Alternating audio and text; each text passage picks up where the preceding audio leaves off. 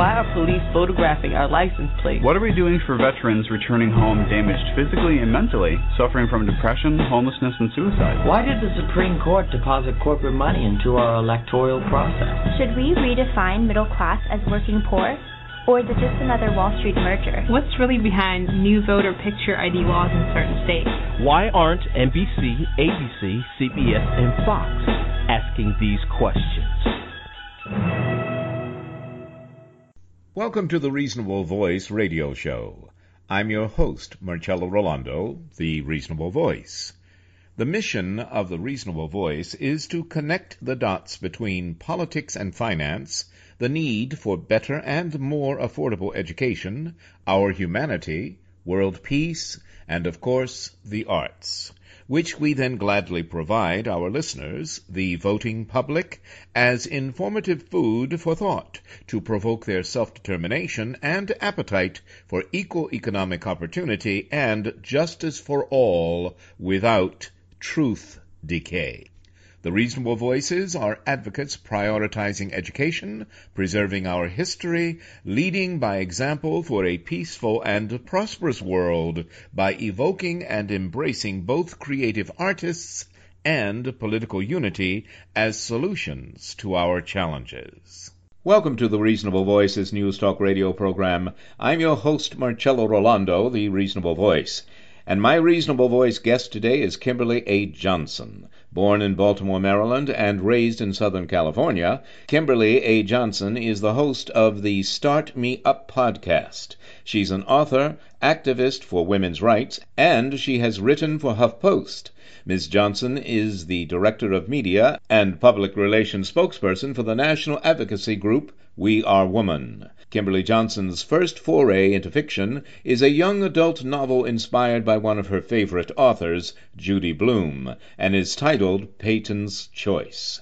Her entry into the women's rights movement began when she was asked to be the spokesperson for RTSV United during the 2012 election season.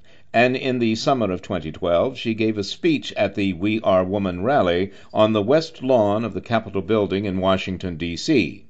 She is also a political blogger and is well known for her outspoken stance on the need to enshrine women's rights in the U.S. Constitution. In her activities on behalf of women's rights, Kimberley has worked with We Are Woman, Progressive Democrats of America, Women Matter, ERA Action, and various other organizations in an effort to remove the congressionally imposed deadline from the Equal Rights Amendment. While in her twenties, Kimberley studied the Meisner techniques at Dvorak and Company Acting Studio and worked in several commercials and television programs. Her most prominent role, a police officer on the popular daytime drama Days of Our Lives, continued for over seven years. Working in conjunction with her mother and business partner, Ann Werner, she is the author of two nonfiction anthologies, The Virgin Diaries and Ain't No Sunshine, Men reveal the pain of heartbreak. She is the sole author of American Woman, The Pole Dance, Women and Voting, and that poll is spelled P O L L. She now resides in Washington, D.C., where she spends her days writing, podcasting, and working to further women's rights. Welcome, Kimberley A. Johnson, to the Reasonable Voices. How are you today?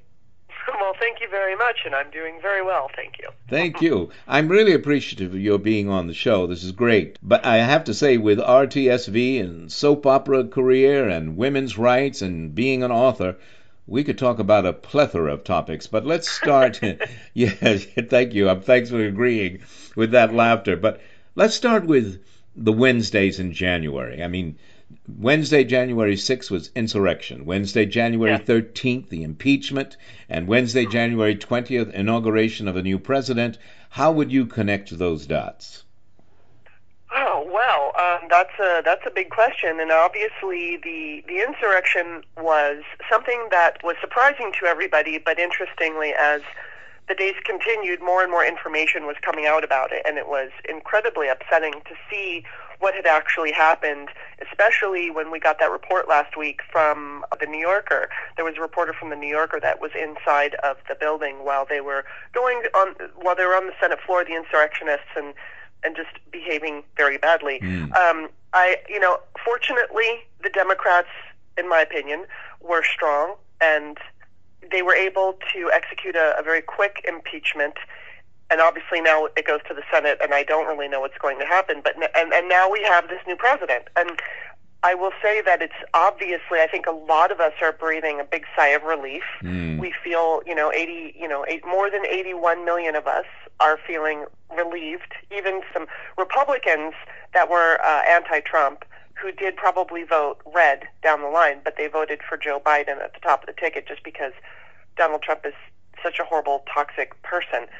I'm hopeful, but at the same time, I fear that you know we've seen in the past the way press has handled things, or how sometimes in this country, or too often in this country, we overlook crimes of people, especially white men in power. I'm concerned about that, and I hope that with this new energy, with this new kind of positive energy, that we can make sure, in order to achieve unity, I think the people who have committed crimes, including Donald Trump, who inspired and incited an insurrection attack at the Capitol, need to be held accountable. You know, I hear what you're saying, and there are already, you know, debates, they're being called, at uh, the Justice Department and, and, of course, the Republicans in Congress and the FBI on whether or not everyone that was involved should be investigated or let alone Yes. arrested. What are your thoughts? I I think they should absolutely. I mean, I don't. I don't understand why there would be a debate if somebody robbed a bank and deaths resulted. I don't know anybody who would say, "Oh, we shouldn't investigate, we shouldn't prosecute because it'll just make everybody uncomfortable." Uh, I think that I think that in order for us to avoid what almost happened, which is the toppling of our democratic republic, Mm. I think we absolutely have to hold these people accountable. I don't believe that Donald Trump and some of the people that worked with him will be held, held accountable for absolutely every crime they've committed. Mm. But, you know, in, in many instances, people like Donald Trump, who, you know, is guilty of laundering money, and I mean, I, I don't have the proof, but I think that's going to come out soon. I think that that's where, you know, for instance, mobsters in particular will, they, they will go to, they might murder 10 people, but they'll go to jail for tax fraud or money laundering or something along those lines. Mhm. And so as much as I would like each and every crime that, that Donald Trump and people in his administration committed to be addressed and to, you know, for, for prosecution on each one, I don't think that's going to happen. But I, but I absolutely feel like we, we can't sit back as a country and think that if it, that it's better and will create unity if we let criminals go free. That's the opposite of what I always viewed as the American way. I mean, Yes. truth, justice, and the American way. That's the Superman thing. And it's like, you know, so we need to have justice. We're never going to get full justice, but we, we need to have enough so that people looking on who have bad intentions right now, negative intentions for this country, will not feel so emboldened to continue trampling democracy. Exactly. How did you feel then? Uh, how did you react to the moment that Joe Biden finally officially became our 46th president, with, with of course, Kam- Kamala Harris, his vice president, and, by the way, president of the Senate? Yes.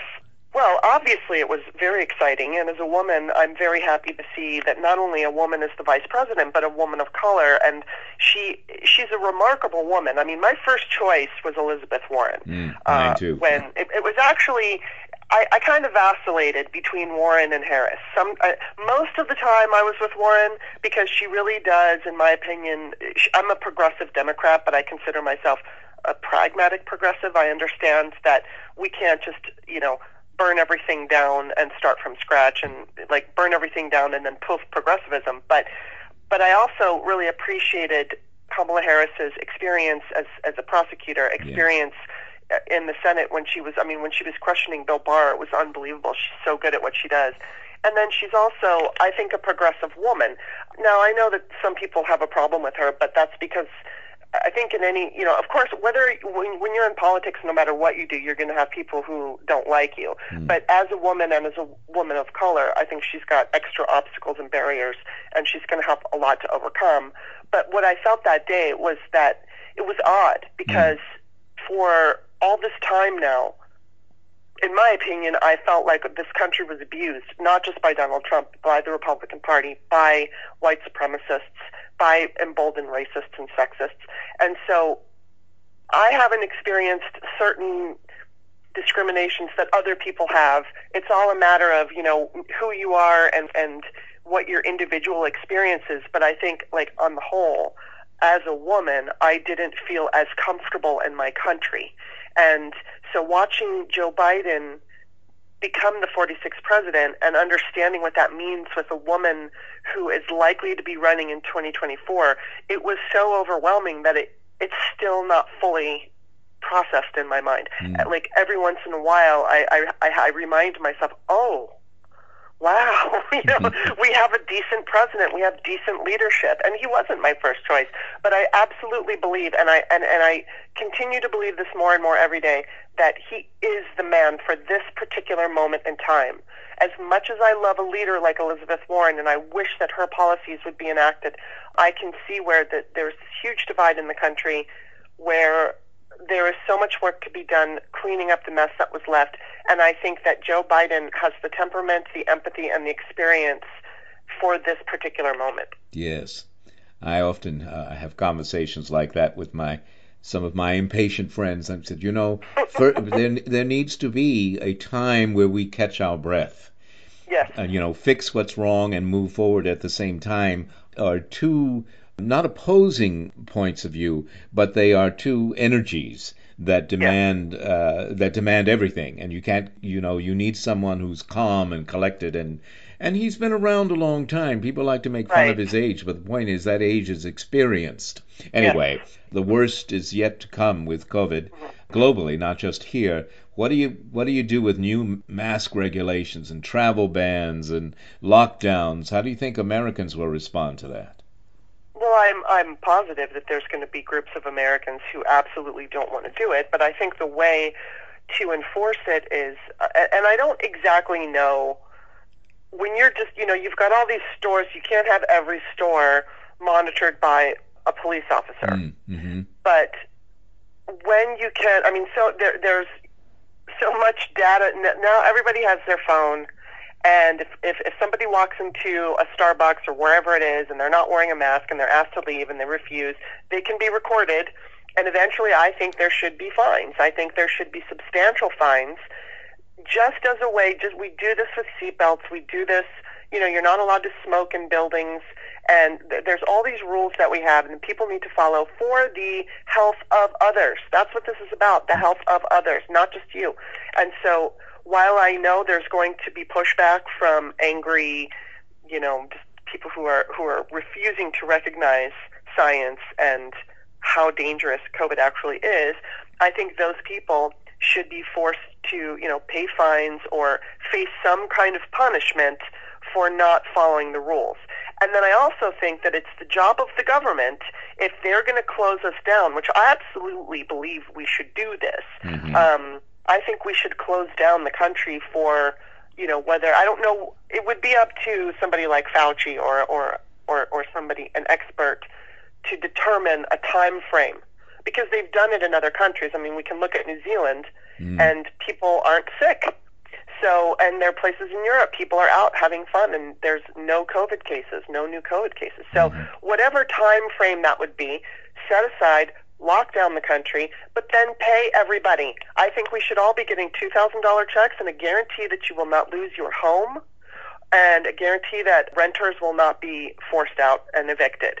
So I think I think you know we we saw last time around that people like Kanye got 2 million dollars yes. in in in PPP money and that's ridiculous.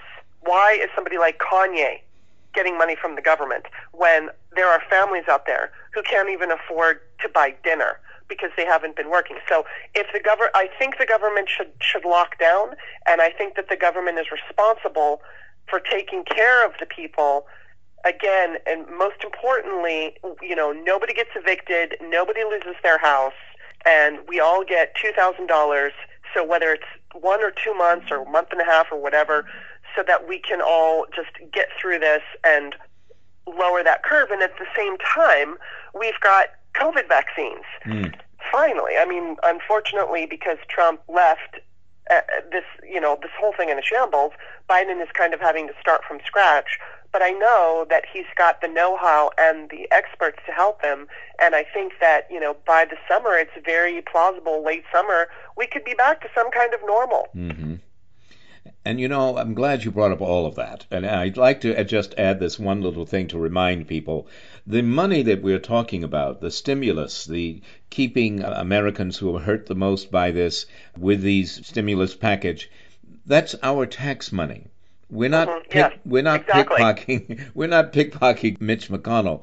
Uh, we Right. I, I always say to Republicans, what do you think taxes are for? What, we, it's I I think they are a loan to the government to take care of us. Yes, that's just a great know, way to say it. Yes.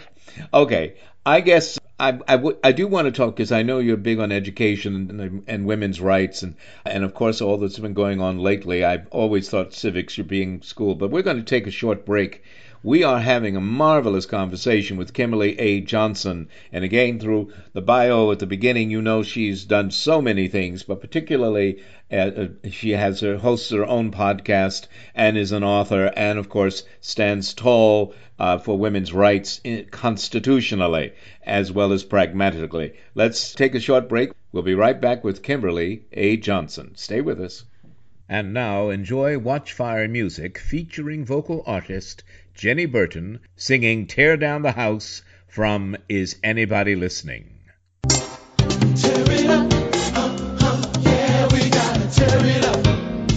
it down and start it again. Break it down and start it again. Once and for all now we'll build it, build it for the child in you. Uh, Innocent hearts now we'll build it, we'll build it for all the world to see. Once in the past, those who built it did the things they had to do. With the highest intentions. But something happened along the way. Uh, something happened along the way. Something managed to go astray. It's true. Now we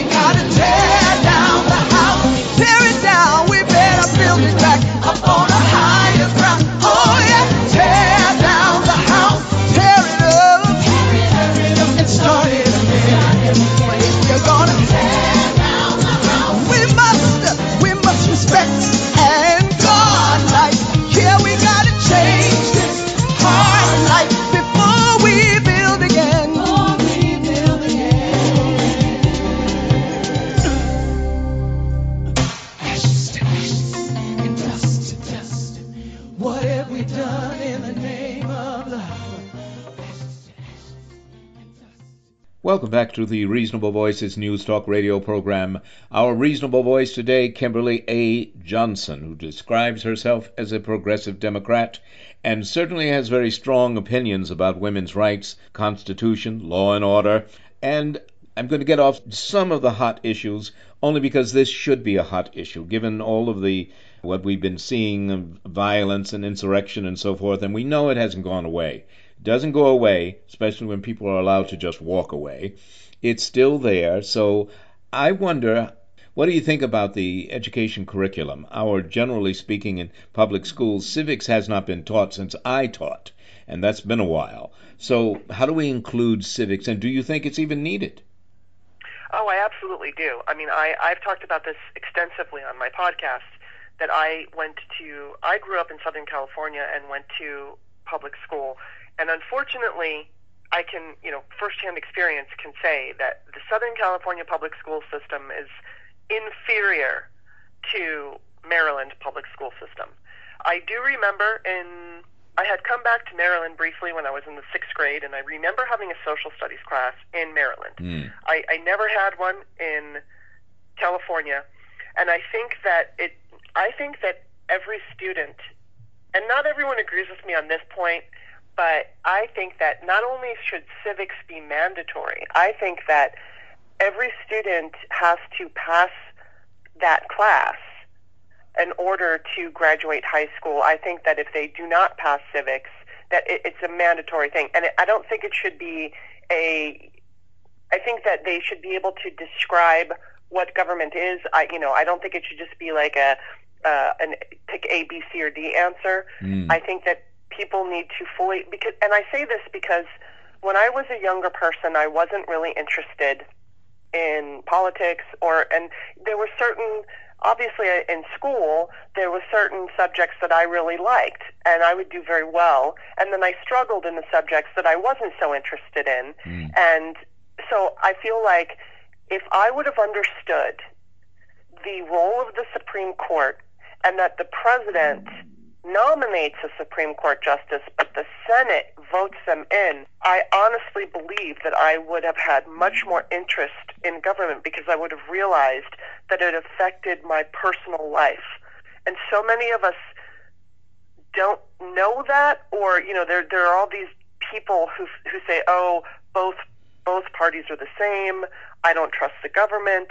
But when you understand how the government works Mm. And you understand how it affects you personally, not just your your wallet, but the choices that you are permitted. You know, I mean, the government can decide if you can have an abortion. Mm. In some states, they've made it. I mean, it's legal, but they've made it impossible because they've gotten rid of abortion clinics, Yes. and there's nowhere. And that's actually, I think, during the Trump presidency, and I don't have the statistics in front of me, Mhm. but I saw that his the efforts that were made during his presidency to get rid of abortion actually made it worse. The it, the clinics were gone, so I think the deal was there weren't any clinics available to young women in Mhm. whatever community, and then so the instances of pregnancies, unwanted pregnancies, rose, and then the instances of abortions rose. Mm. So I think that people really truly need to understand how government works, and that the best way to do that is to get you when you're young and get young people to the point of they can explain government, you know, to somebody who doesn't understand it. Exactly. And if, if people were listening, all you have to do is remember any of those uh, Jay Leno's when, uh, episodes when he was on the street asking people basic questions about government, Mhm. and they yeah. couldn't they couldn't even identify the three branches of government. This is important stuff. We're not making fun of people. We're just saying if you know, No. no- as they say, knowledge is power. Go get the Right. knowledge. Yes, and, and I just I'd like to add though that uh, this has been a result of decades of Republicans defunding education, and that never gets the money never goes back in, and, and we're at a point right now where teachers are not only not making enough money to even you know have a, a normal kind of a life, they're, they they don't have enough school supplies, and you see people on the internet who are doing crowdsourcing for teachers so that they can have the tools that they need to teach. It's really we need to fund education. Exactly. Everyone talks about their, uh, you know, about teachers and their, their favorite teacher, the teacher they remember and why. I have a story, I'm sure you do too. And yet they are paid so little. If they're so valuable, so necessary, why can't we give them a, a reasonable wage? Okay. Right. I do want to get to your books. I mean, once again, we're talking about an embarrassment of riches, although I'm not embarrassed at all, and I know you, you, aren't. But, you know, where do we start? I mean, Peyton's Choice, American Woman, The Pole Dance. I love that. Women in Voting. Pole spelled P O L L. The Virgin Diaries, Ain't No Sunshine. You, you choose. T- tell us. Well, I'll tell you, I, I started with the Virgin. Now, my my first book was the Virgin Diaries, and it was just kind of an off the cuff idea. I was not an author or a writer. My mother is, and so I just said, wouldn't it be interesting one night? I said, wouldn't it be interesting if there was a documentary about how people lost their virginity? And then, so we started talking about it, and it turned into, well, it would be a better book with people submitting their stories anonymously because they would be really honest. And so, long story short, it, uh, initially I was just going to interview women. I had a set of questions, like it was like 25 questions, and then it turned into men, and then it just turned into we invited gay people, and we only got I think six gay people. I would have liked more, but at the time, I was not, I didn't have a big social media following. I was just actually asking people on different websites, like, like something like Craigslist, to volunteer their stories. Mhm. And so eventually my mother and I both worked on this together. We would collect stories together. She edited it. We, we put it together with a friend of ours, Ralph Faust. One book led to another. The next one was Ain't No Sunshine. It was Men Revealed the Pain of Heartbreak. And that came about because a friend of mine said she felt that when men go, when, when men experience heartache, they don't feel like they can express it. Hmm. That, that, that it's much harder for them than than women, even though sometimes women think men have it much easier. And so we set out to interview men, and we did. You know, we got such a interesting cross section of men stories. It was all kinds of heartbreak. And and going back to the Virgin Diaries, it, it was interesting because you know there were it was all these people. I think we interviewed 72 men and women, and they mm. described what it was like to have first time sex. And everybody that I asked, you know, would you like to share your story? They would say, "Oh, my story's so boring." and I said, it's really not. Because I'm not just asking you about the act itself. I'm asking you about all the emotions that went into it before, during, and after. What were your expectations? What did you learn about it? What rumors did you hear? Did you get any advice from your parents, etc.? And so, you know, I, I wanted to. I didn't want to focus on the sexual act so much. I wanted to focus on the the emotional experience of of having first time sex. And you know, and then I wrote the American Woman, the pole dance because I wanted to kind of document my experiences as an online blogger, as a women's rights activist, and also I wanted to share stories from other women, prominent women, whether they were Republican or Democrat, it didn't matter. I just wanted to showcase women who have been powerful and influential in our society and what it meant.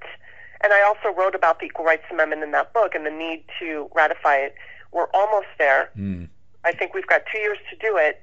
So we'll, or actually, it might just be one at this point. I'm not exactly sure on that because since last, it was last January, Virginia was the last state needed to ratify it, and now there's a deadline that was attached to it that has to be removed. So this is up to Congress. It's going to be a legal battle. Anyway, so I wrote The American Woman, a little bit of historical information, but mostly it was written for my younger self, for when I was early 20s, not paying attention to politics, and I wanted to convince young women to get interested. So I, I chose to write about personal experiences in my life, whether it was slut shaming or, you know, just different things that I've encountered along the way to try to prove to people that, hey, voting really does matter. And Yes. it, it, it, you know, you can make a big difference.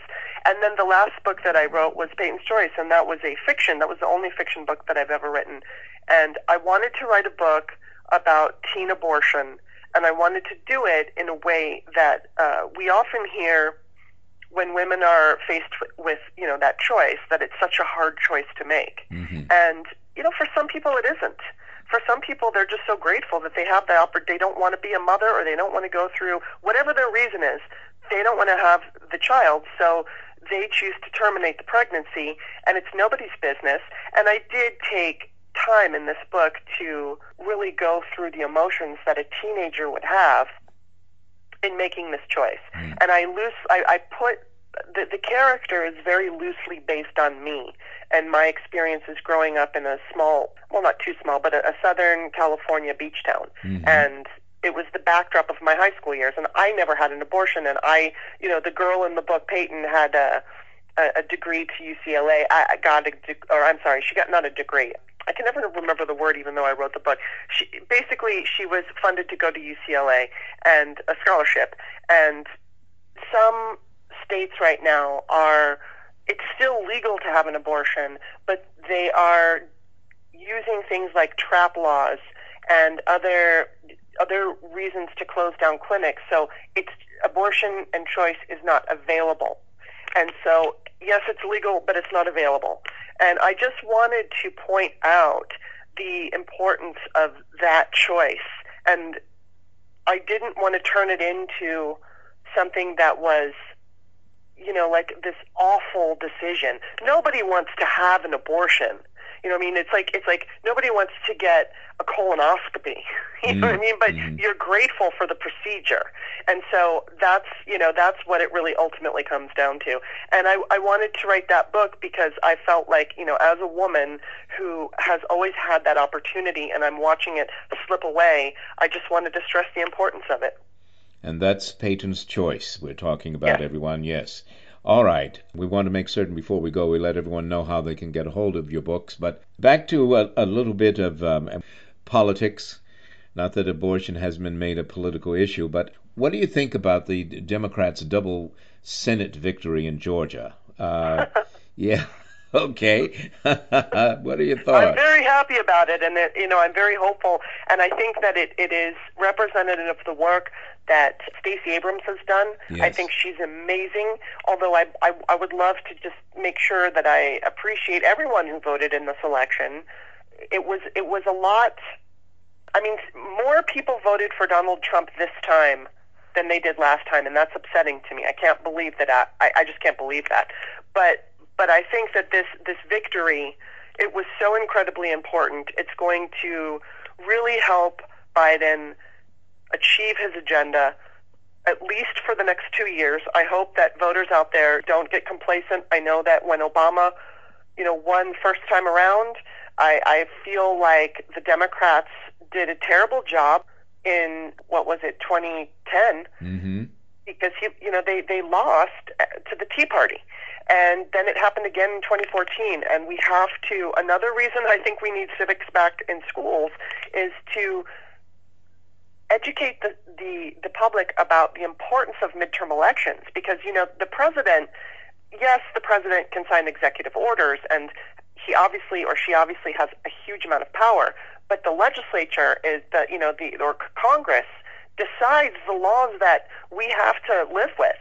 And so people i don't know why people don't think that's so important. I mean like i said earlier a lot of people write it off as if oh both parties are the same but they're not and so we need to show up every democrat needs to show up in 2022 because if if we don't biden's going to lose the power that he has right now Uh, you know, and since you mentioned a, a very important thing to to be reminded of, that uh, Donald Trump won more votes in his second run in 2020 than he did in 2016. How then? How do we listen our way to Homeland Security? I mean, in in a house divided against itself, I think as I when I direct actors, I think the the most powerful thing is listening, and it's not easy to listen these days to people who are not just speaking against anything you would even consider as an American society, but we have to find out what on earth, because Donald Trump is not responsible for all of those votes. Some of No. those people really f- feel strongly that he is was a better alternative. So what do we do? How do we how do we bridge the gap? Well, I mean, my take on all of this, and it's it's it's a heavy lift that's not going to happen immediately. Um, I think we need to get rid of big money in politics. We need to overturn Citizens United. I think we need to, um, and and you're asking about listening. I don't know if if it's possible to convince somebody in you know who who a lot of Republicans right now are turning to conspiracy theories, and that's very worrisome. Not all of them are, but some of them are. They're they're looking at this QAnon and they think that liberals literally eat babies. Mm. And I don't know if listening is even going to matter. But I think that if we can get rid of Citizens United, if we can abolish the Electoral College or get rid of that, I think we need to find a way to hold Fox News and OANN and all these other propaganda networks accountable. Uh, it's not just as easy as bringing back the fairness doctrine because I believe the fairness doctrine only it it only had to do with television as opposed to cable. I, I don't know exactly how we would do it, but I think that we need to figure out a way to stop people from telling blatant lies on these programs that they they say are news programs when they're really just propaganda. Um, I think I think you know it's it's coupled with bringing back education, uh, the civics education. I think in schools, if if you understand how government works, uh, you are more likely to make better choices. And then the other thing that I you know I would not be opposed to see is some kind of mandatory service that not necessarily military service, but some kind of after high school, before college, that you somehow have to serve helping others. Because I think people who have lived in the same town and never experienced anything different have a much more difficult time understanding compassion and what it's like for people who are different than they are. Mm. And you know, I mean, it's like I said, it's a heavy lift. I don't think there's an easy answer, but I think we definitely have to start with some of the some like the Citizens United and and you know, getting rid of the electoral college and, and, and also either just getting rid of gerrymandering altogether. Yes. Just let the votes fall where they're going to fall. I think that, you know, it, there's so much to be done, and I certainly don't have all the answers, but judging from everything that I've seen in the last, you know, as I've been a outspoken big mouth online and everything and political blogger in the last 10 years, it looks to me like, you know, there are a couple of things that we could do that would make a real difference, but it's just going to take some time. I don't know how to deprogram people who have been on a steady diet of lies and disinformation now for as long as Fox has been around. I, I don't know. The only thing I can say is somehow we have to regulate it or find a way to keep them from blatant lying. It's a difficult road to hoe when you're talking about the media, even though I hear you and agree that the media has been so abused too. But but I do think if uh, we could get politicians to think about us instead of themselves, I do think and often thought it could be a crime for a candidate running for office to tell a lie. To, Mm-hmm. you know, and, and I know this. What do you mean? How can you legislate lying? Well, well, maybe we can't g- generally, but for a candidate running for office, we have a right to expect the truth from them, Mm-hmm. and to make that lying in that capacity. It may be a small beginning, but I think that would, along with Citizens United and all- you know all the other things you've mentioned. Anyway, we do need to go soon, but here we are with uh, COVID 19 and SARS 2 going into year two and new strands with vaccine shortages. What can we do? What do you think? Well, I mean that you know, boy, Joe Biden has a lot on his plate. Yes. Um, I do have faith in him, and I think that we're going to. I know I saw a story about Johnson and Johnson is just about ready Mhm. to. I don't know what. I, I don't know if they're ready. I think it's just ready to start making them. But they have a vaccine that's it's only one dose, and it doesn't need. I think it only needs to be refrigerated. Mhm. So, you know, we're, we have all of these options. Right now, we're just dealing with, like I said earlier, this huge mess that Donald Trump left us. So they're going to have to clean that up. I think once we're, you know, once we can get that cleaned up, the, the biggest hurdle that we have in front of us are the COVID deniers or the COVID, the, the people who, who don't want to believe it's as dangerous as it is. Mhm. And you know, you, you've seen those memes going around the internet with the women they call Karens who refuse to wear masks, and you know, those people are a problem. And we're just we're just going to have to deal with that. And I don't know where the chips are going to fall. Mhm. I, I just hope that enough people get vaccinated and enough people social distance and wear masks so that you know, I mean, when again, when you take a look at a, a country like New Zealand, they've gotten rid of all the new cases, and as soon as I think there was a couple, four people who got uh, cases after they had opened everything up and everything was down, all the COVID cases were down, four new cases popped up, they shut down the country again. Mhm. And you know that's the best way to do it. So I don't know what Joe Biden's going to do, but I, I, I, I do trust that he he has the best people advising him, and I feel like fairly I feel like we do have a light at the end of this tunnel. It could have been a lot shorter tunnel, Yes. but you know it's we're just going to have to wait it out mm. and you know there are going to be people who refuse to follow those guidelines and directions and some of them are going to get it and some of them are going to have lifelong problems and some of them are going to die Mm. and I, I i wish that that wasn't the case even with the people that are refusing to pay attention to you know the urgency of this but if they insist on behaving this way, this is what this is what they're inviting. So you know, I mean, it's just, it's it's sad and it's ridiculous, but it's where we are, and I just hope that we can. I hope that you know Ruth Bader Ginsburg had said the pendulum always swings in the opposite direction, Yes. and so we've been in such a negative place for so long that I hope that this the pendulum of whether it's public opinion, public sentiment, all of it swings in a more positive direction, and that includes the direction of COVID. All right. Our guest today, Kimberley Johnson, has her own podcast and she has to begin it in 45 minutes. But before we go, please, Kimberley, let us know. Tell us more about your podcast, Start Me Up, and how we can get your books. Okay, well, you can get my books on Amazon just under Kimberley Johnson. Make sure you spell my name correctly, though, because uh, my mother added an extra E, so it's K I M B E R L E Y. There's an E between the L and the Y. So, anyway, you can just go to Amazon. You can read about my books there and get them. And I always like to ask that if you do get my books and if you like them, please give me a review because authors depend on reviews. And then my Start Me Up podcast is primarily focused on politics, but it's interesting because today I'm going to be interviewing James Reynolds, and he plays Abe Carver on Days of Our Lives. And I ah. played a police officer on Days of Our Lives, so I used to work with him often, and I always loved him so much. So he's I'm going to talk to him a little bit about politics, but we're going to talk about his craft and his experience as an actor. Occasionally on my podcast I do interview actors because I was one, but most of the time I focus on politics and you know, sometimes I'll invite someone on for an interview where I where I do the interview and ask them questions. Other times I just have discussions. You know, it's political mm-hmm. discussion. What's your opinion? What do you think about this? And that's the gist of it. And it's you can find my um, I'm on iTunes. It's called Start Me Up with Kimberley Johnson. I'm on iTunes and Apple Podcasts, and then also you can find my link directly on it's patreon.com slash start me up.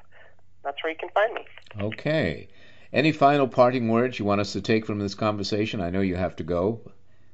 Yes. Um, well, it was just it was lovely talking to you, and I appreciate the opportunity.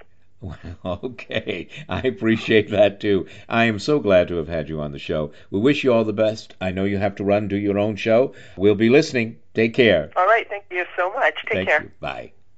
Bye. And now, from WatchFireMusic.com, vocal artist Jenny Burton, singing Who Will Heal the World?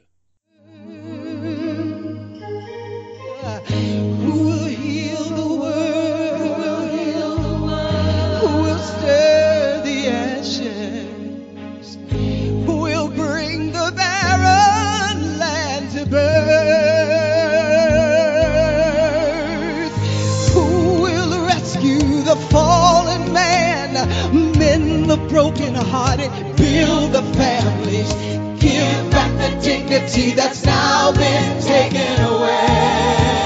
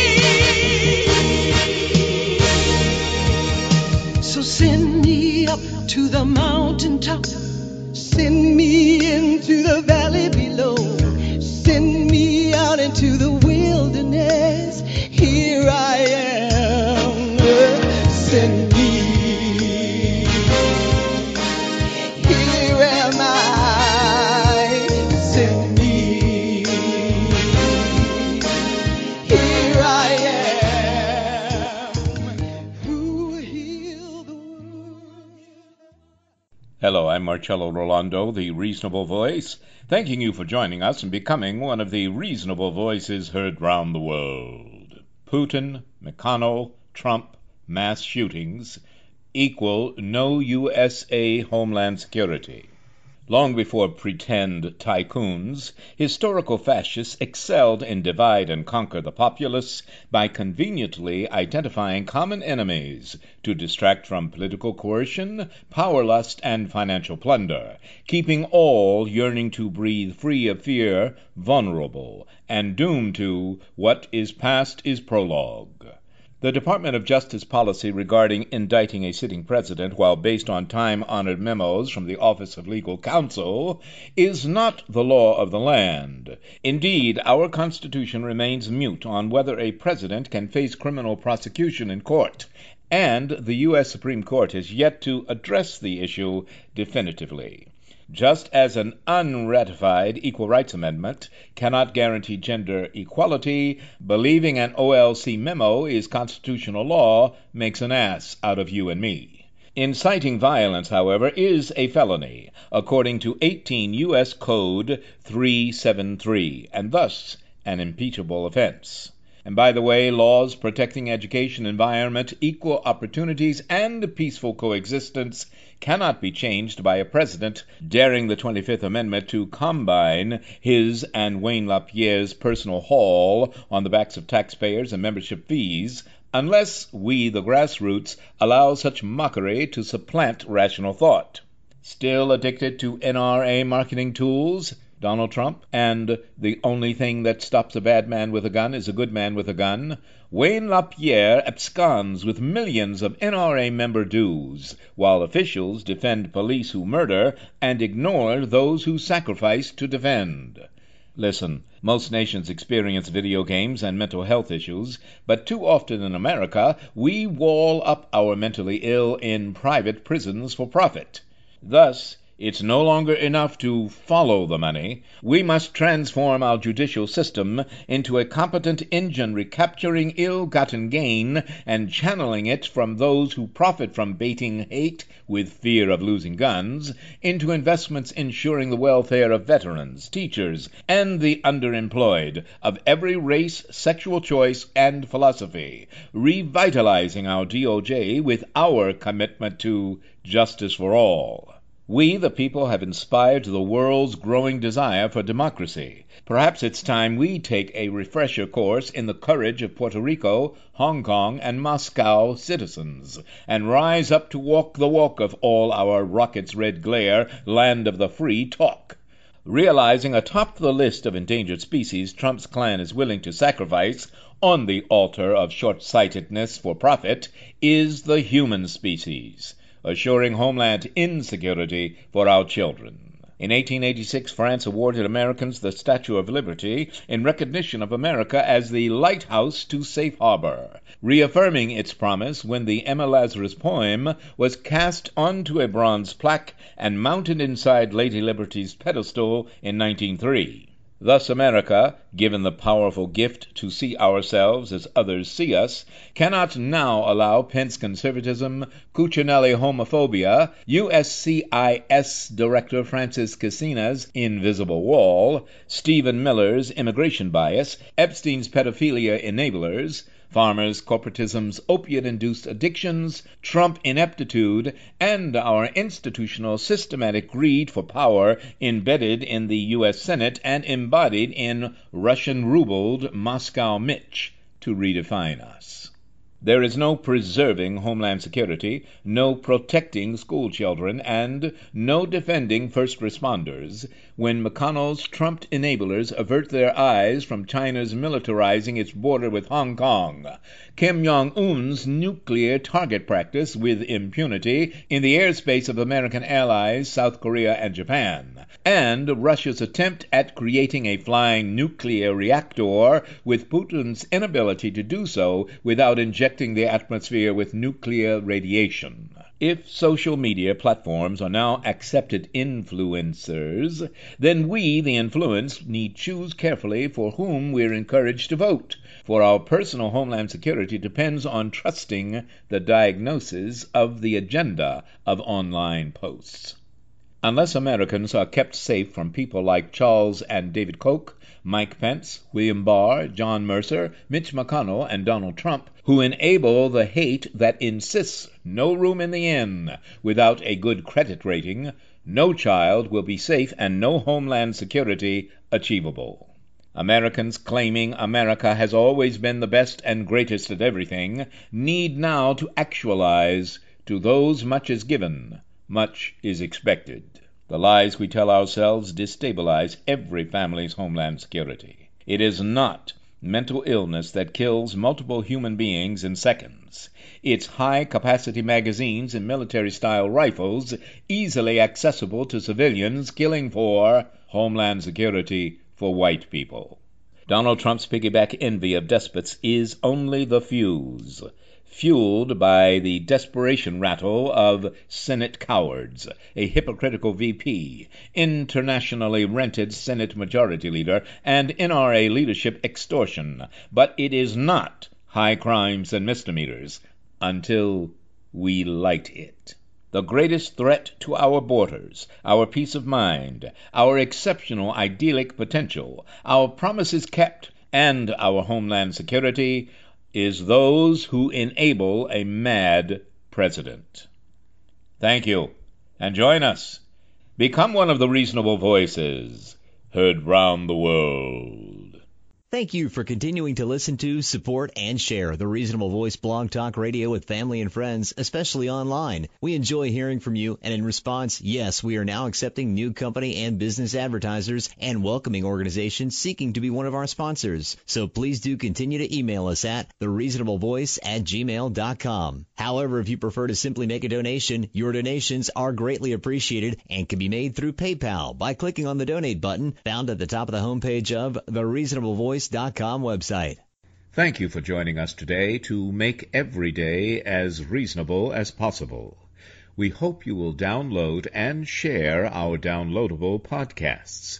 I'm Marcello Rollando, the Reasonable Voice, hoping you will become one of the reasonable voices heard round the world.